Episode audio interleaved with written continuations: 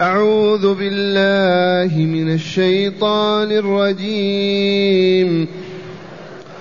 مثل الذين اتخذوا من دون الله أولياء كمثل العنكبوت. كمثل العنكبوت اتخذت بيتا.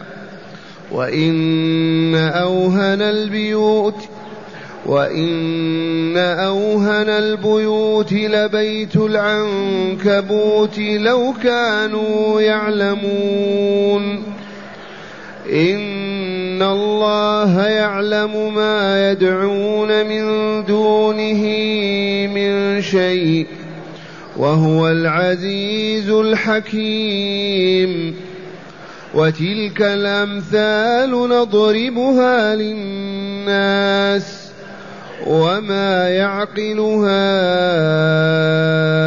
إلا العالمون خلق الله السماوات والأرض بالحق إن في ذلك لآية للمؤمنين اتل ما أوحي إليك من الكتاب وأقم الصلاة. إن الصلاة تنهى عن الفحشاء والمنكر ولذكر الله أكبر. والله يعلم ما تصنعون. أحسنت. في الهامش أسمى إخوانك العنكبوت وأصنافها قال العنكبوت صنف من الحشرات. العنكبوت صنف من الحشرات. نعم. ذات بطون وأرجل. ذات بطون وأرجل. لها بطون ولها أرجل. وهي ثلاثة أصناف. وهي ثلاثة أصناف. منها صنف يسمى ليث العنكبوت. هذا ليث العنكبوت مهمة أكل الذباب. مهمته أكل الذباب. ليث العنكبوت أسد العنكبوت. نعم. قال وهو الذي يفترس الذباب وكلها تتخذ لنفسها نسيجا تنسجه من لعابها من لعابها. تصنع منه الحجرة إلى الغرفة وإلى الخيمة من اللعاب. لعابها من فيها تصنع به تلك الخيمة. نعم. قال وكلها تتخذ لنفسها نسيجا تنسجه من لعابها يكون يكون خيوطا مشدودة بين طرفين من الشجر أو الجدران. وتتخذ في وسط تلك الخيوط جانبا أغلظ وأكثر خيوطا فتحتجب فيه. تسكن فيه.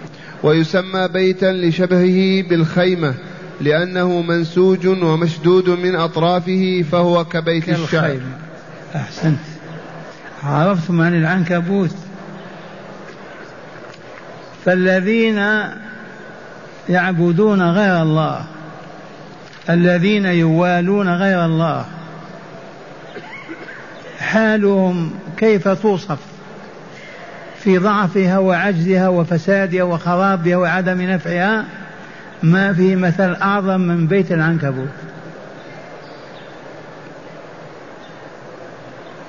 تبهتم ضرب الله تعالى هذا المثل للمشركين للكافرين للذين يوالون غير الله ويعتمدون على غير الله من أهل الكفر والشرك والظلم والشر والفساد. مثلهم في ضعفهم وعجزهم وخرابهم وخسرانهم ونهاية حياتهم كمثل العنكبوت اتخذت بيتا. أقول الذين اتخذوا أولياء عبدوهم من دون الله ووالوهم من دون الله وأطاعوهم من دون الله هؤلاء صف لنا حالهم في الضعف والعجز وقلة النفع والخراب والدمار ما فيه مثل أكثر مما ضربه الله. بيت العنكبوت. بإصبعك هكذا تزيله. مع أن العنكبوت تعمل ليل نهار على إيجاد هذه الخيمة. ولا تجدي عنها شيئا. مثل الذين اتخذوا من دون الله أولياء كمثل العنكبوت اتخذت بيتا. سميت بيتا لأنها كالخيمة. وإن أوهن البيوت لبيت العنكبوت. من أخبر بهذا الخبر؟ الخالق وإلا لا؟ العليم بكل شيء. فوالله لا أهون البيوت بيت العنكبوت. لا يوجد بيت على الأرض أهون وأحقر وأضعف من بيت العنكبوت. فالذين يعبدون غير الله ويشركون به أولياء ويوالون الكافرين ويطيعون ويعصون الله بحجة أنهم ينتفعون بذلك والله لم ينتفعوا بشيء. إن حياتهم لخراب وخسارة كمثل العنكبوت. ثم قال تعالى لو كانوا يعلمون لو كانوا يعلمون. إذا حقا الآن اليهود النصارى اليابان الصين كل المسيحيين المشركين الكافرين المجوس والله ما علموا. والله لو علموا ما استمروا على عبادة الشياطين والأهواء والدجاجيل والكذب والخداع والفجر والفجور والفسق والظلم والشر والاعتداء. والله ما علموا.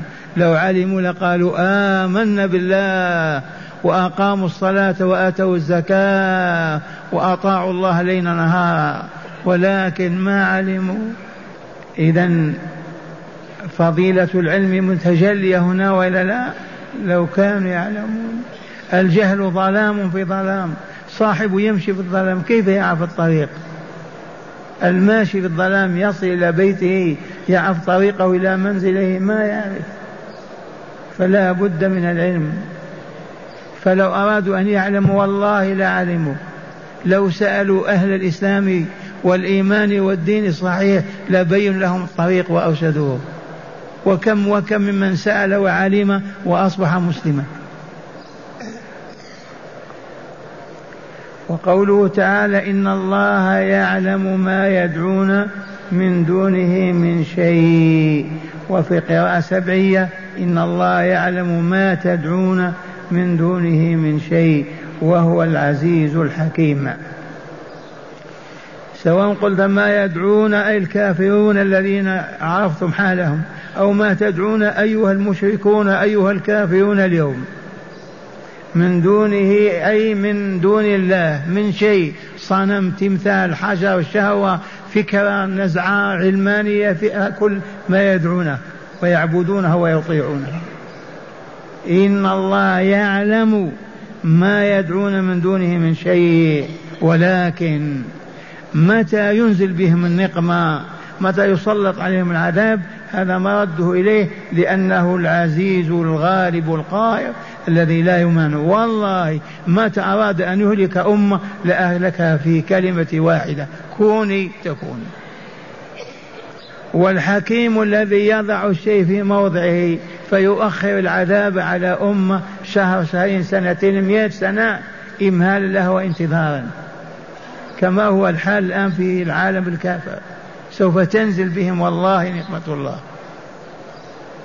لأن الله حكيم يضع كل شيء في موضعه فلعزتي وقهري وغلبتي وحكمته يؤخر العذاب عن القوم الذين عبدوا غيره وشركوا به في سواه. إن الله يعلم ما يدعون من دونه من شيء وهو العزيز الحكيم. ما ننسى حلقة العلم والدرس إن الذين يقولون يا سيدي فلان يا مولاي فلان يا رسول الله يا فاطمة يا حسين والله لقد دعوا غير الله. فهمتم؟ فلا يحل أبد لمؤمن يقيم الصلاة ويؤتي الزكاة ويدعو غير الله. بيا فلان ويا فلان ويا فلان. والآية واضحة في هذا ولا يعلم ما تدعون. ما يدعون من دون الله. أي مدعو؟ ملكا مقربا كان أو نبيا مرسلا أو وليا صالحا في الصالحين أو كان حجرا أو صنما أو تمثالا أو شهوة أو ما إلى ذلك. إذ لا نقبل إلا على الله. لا ندعو إلى الله. لا نرفع أصواتنا بالله يا الله. يا رب.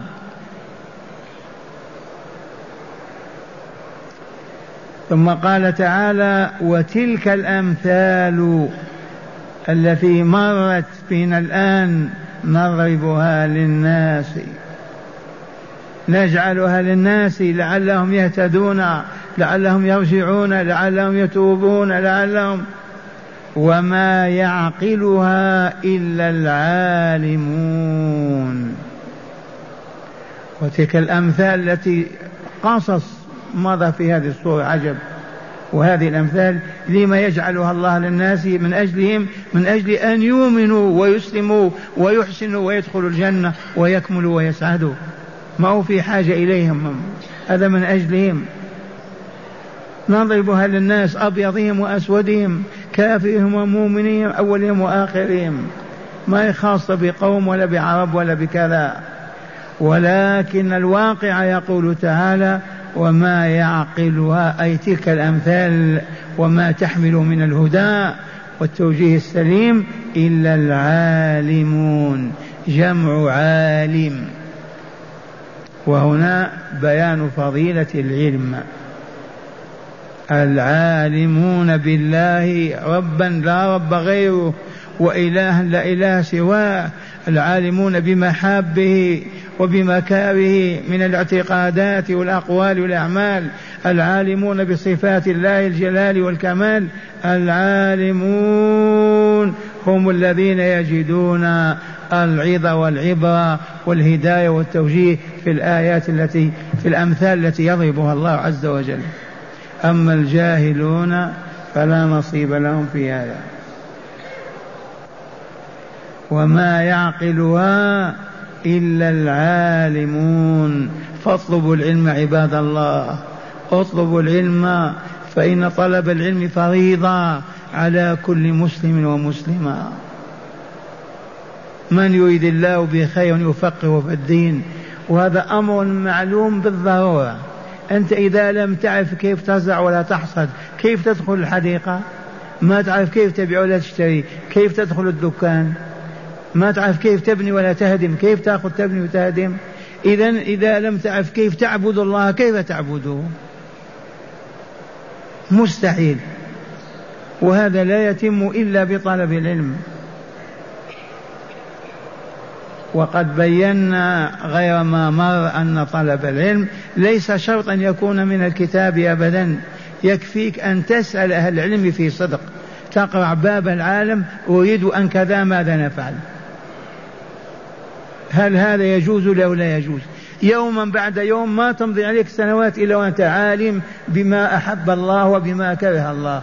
وقطعا ما دمت تسأل لتعمل لتعلم فإنك والله ما أن تعلم تعمل.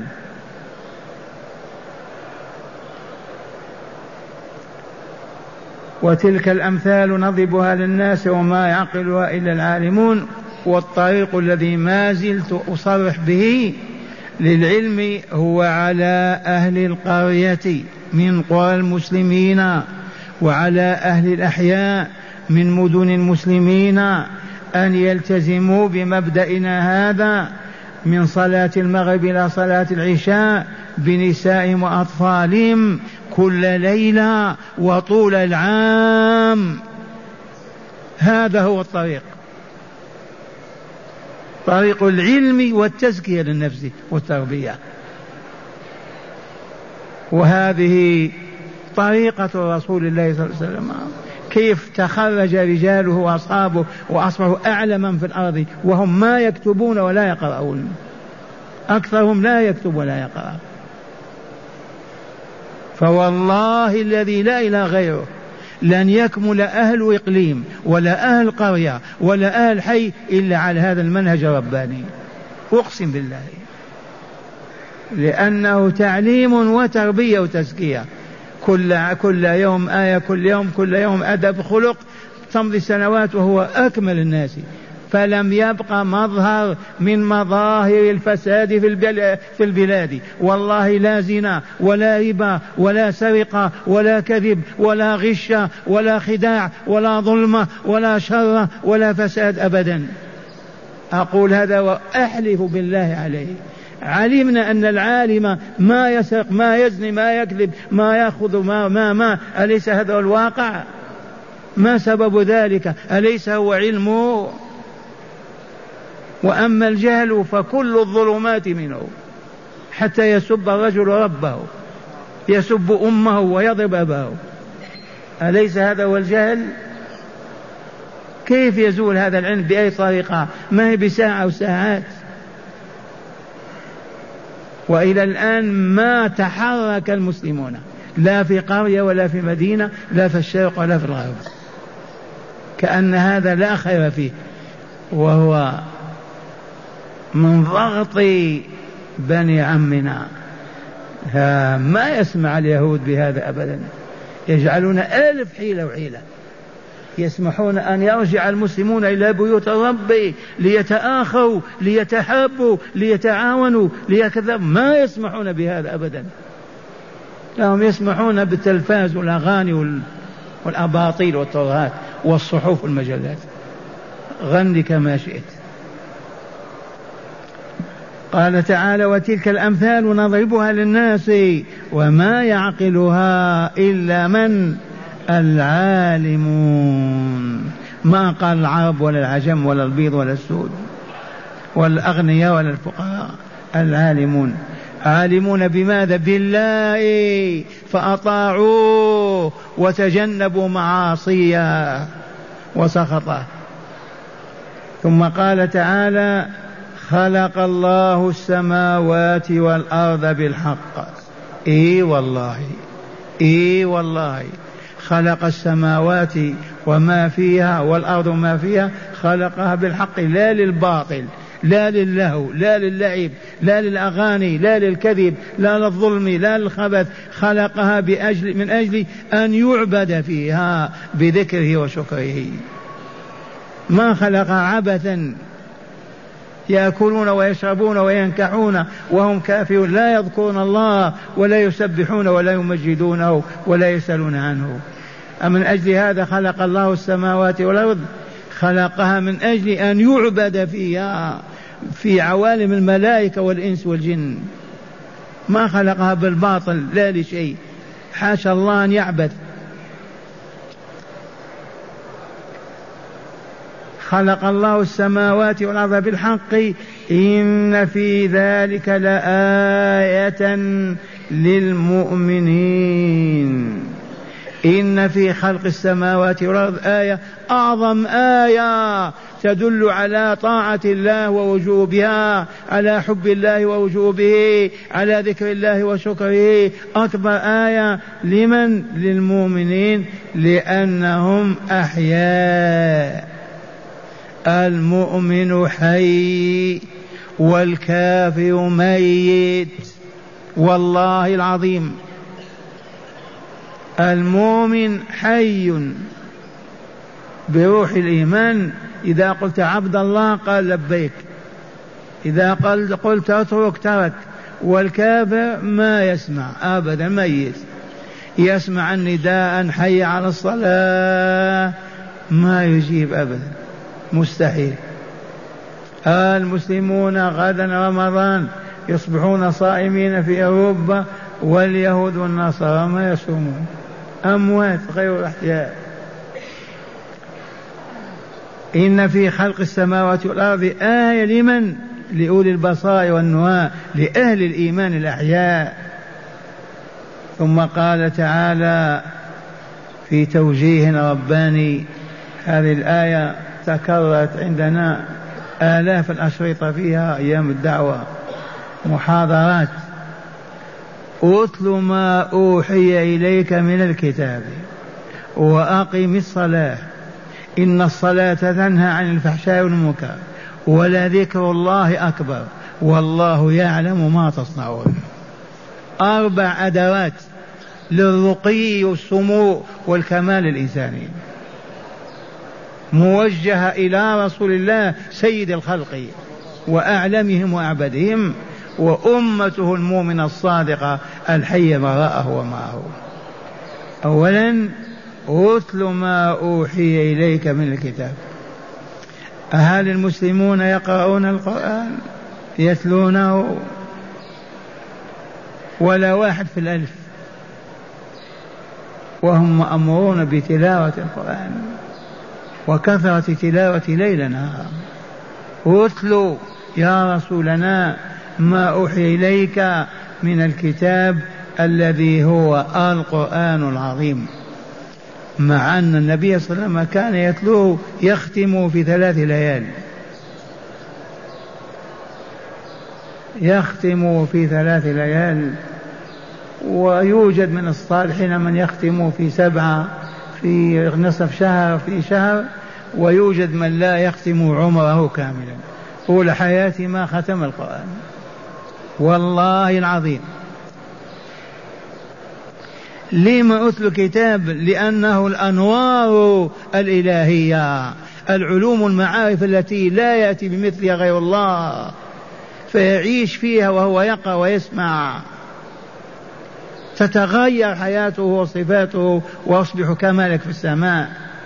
تلاوة كتاب الله تتجلى في حقائق التوحيد حقائق البعث والجزاء حقائق الفضائل والكمالات حقائق حقائق الشر والفساد والخبث وما إلى ذلك. فيستمسك صاحب القرآن بالقرآن وينجو. أما يهجر ولكن أعيد القول في أن الثالوث الأسود هو الذي صرف المسلمين عن القرآن. عرفتم؟ والله العظيم.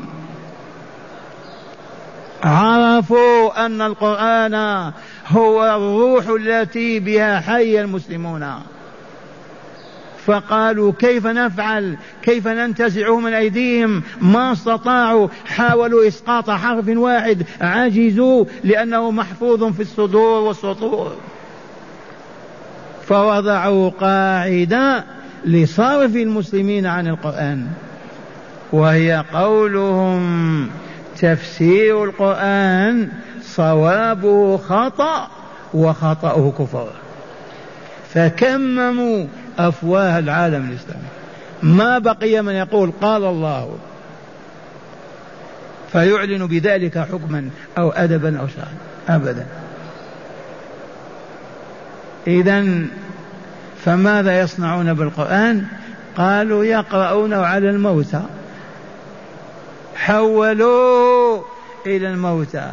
لا تمر لا بالمدينة ولا مكة ولا بغداد ولا كذا ولا كذا قبل فترة في الشارع تسمع القرآن في بيت إلا وتعلم أن في البيت ميت. والله العظيم. ما دام ما يقرؤونه على بعضهم البعض للهداية والمعرفة والعلم والعمل ماذا يصنعون به؟ يقرؤونه على الموتى كالسخرية والأستهزاء. ميت بين أيديهم يقرأون يقوم يصلي الميت يعني يقول استغفر الله. وحر قلباهم ممن قلبه شبم. ما زلنا إلى الآن ما نحن بأهل القرآن. واتلو اقرأ واصل القراءة لا تقطعها ما أوحي إليك من الكتاب إلى القرآن أولا وثانيا وأقم الصلاة. هل أقام العالم الإسلامي الصلاة؟ إقامتها غير ما مر نقول إذا أذن المؤذن لم يبق من مقبل على غير المسجد. في المدينة بكاملها. الأبواب تغلق رأسا مع الأذان. ويمشون إلى بيت الرب ليصلوا صلاة خشوع وخضوع صلاة علم ومعرفة ويعودون بعد ربع ساعة إلى أعمالهم وديارهم خمس مرات في اليوم والليلة. هذا إقام الصلاة. وأقم الصلاة. وإقامة الصلاة. لا تكون حقا إلا إذا أديت أولا بتوفر شروطها. وأركانها وسننها وآدابها وأن لا تخلو من سرها ألا وهو الخشوع فيها. أما صلاة يضيع ركن من أركانها فرض من فرائضها تضيع سننها تضيع آدابها ما تنفع. عملية فاشلة.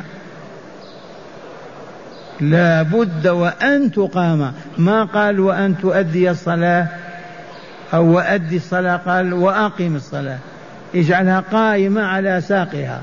كيف تقام؟ إذا أديت كما بينها جبريل لرسول الله صلى الله عليه وسلم في مكة. أول ما نزل بها.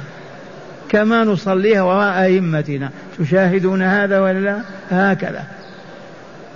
في أوقاتها المحدد بإتمام الركوع والسجود والقراءة والسنن والآداب. وأقيم الصلاة وعلل. لماذا أمرتني رب بإقام الصلاة؟ ما السر؟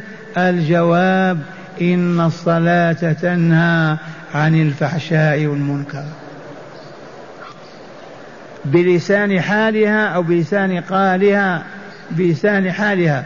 بيان ذلك أن المقيم للصلاة نفسه والله زكية طاهرة نقية.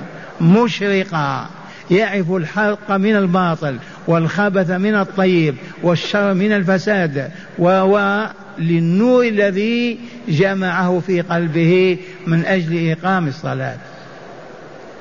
فمن ثم الصلاة صاحبها ما يأتي الفواحش ولا المناكر أبدا. وهكذا نقول دلني على شخص يلازم المسجد في الصلاة ثم يخرج يعصي الله عز وجل. إذا إقام الصلاة معناه يكفي في البوليس والحرس في المدينة والقرية. ما يبقى من يسرق لا من يكذب لا من يغش لا من يخدع لا من لا من لا من. طابت نفوسهم زكت أرواحهم أصبحوا كالملائكة. ما هم في حاجة إلى بوليس ولا حرس. أبدا. إن الصلاة تنهى عن الفحشاء جمع فحشاء كل قول كل فعل قبيح. حتى النظر القبيحة كل شيء قبيح فحشاء. والمنكر كل ما أنكره الله ورسوله وحرماه ولم يأذنا فيه فهو منكر. إن الصلاة تنهى عن الفحشاء والمنكر. ثالثا ولذكر الله أكبر. أكبر من ذكرنا لله والله العظيم. ذكر الله لنا أكبر من ذكرنا له وإلا لا بلا مناسبة. والله يقول فاذكروني أذكركم فذكر الله أعظم من ذكرنا لله. ما قيمة ذكرنا لله كذكر الله لنا؟ ذي حقيقة ثابتة في هذه الآية. والله لذكر الله أكبر. ثانيا لذكر الله أكبر في في في التربية والتهذيب وصرف الإنسان عن الفحشاء والمنكر. أكثر من الصلاة. وهذا معلوم بالضرورة. تستطيع أنت تذكر الله سبحان الله وبحمده سبحان الله العظيم ثم تسب واحد وأنت تذكر والله ما تقوى.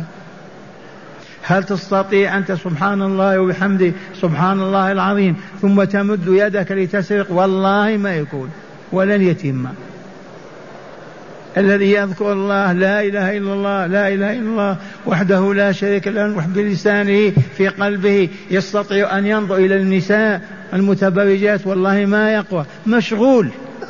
مشغول بذكر الله.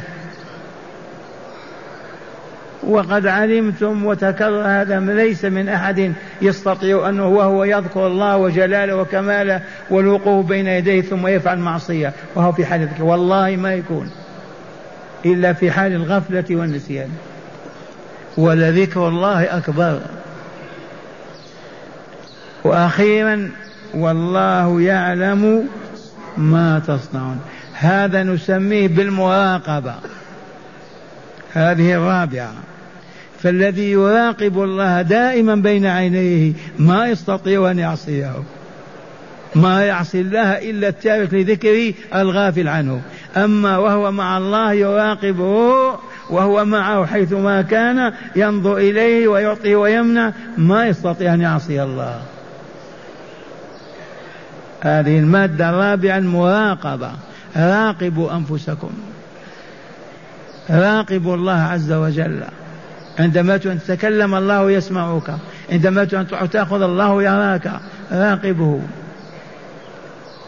فهذه الأربعة ما ننساها. اتل ما أوحي إليك من الكتاب وأقم الصلاة. إن الصلاة تنهى عن الفحشاء والمنكر ولذكر الله أكبر والله يعلم ما تصنعون. من هداية هذه الآيات أولا استحسان ضرب الأمثال لتقريب المعاني للأفهام. استحسان ضرب الأمثال لماذا؟ لتقريب المعاني إلى الأذهان. وهذا شائع بين العرب والقرآن جاء به. استحسان ضرب الأمثال الكلامية من أجل تقريب المعاني للأذهان. حتى ذهن يف نعم. ثانيا تقرير التوحيد وإبطال التنديد. تقرير التوحيد وإبطال الشرك والتنديد. من أين أخذنا هذا؟ ما تت... كمثل العنكبوت اتخذت بيتا وإن أوهن البيوت لبيت العنكبوت لو كانوا يعلمون. نعم. ثالثا فضل العلماء على غيرهم العلماء بالله بصفاته وأسمائه وآياته وشرائعه وأسرارها. اعد لنا هذا. فضل العلماء اسمعوا من هم. فضل العلماء على غيرهم العلماء بالله وبصفاته وأسمائه وآياته وشرائعه وأسرارها. نعم. هؤلاء هم العلماء أفضل الناس. نعم. رابعا وجوب وجوب تلاوة القرآن وإقامة الصلاة وإقامة الصلاة وذكر الله إذ هي غذاء الروح وزاد العروج, وزاد العروج إلى الملكوت الله الأعلى. الله أكبر. خامسا بيان فائدة إقامة الصلاة وتلاوة القرآن وذكر الله تعالى بالقلب واللسان.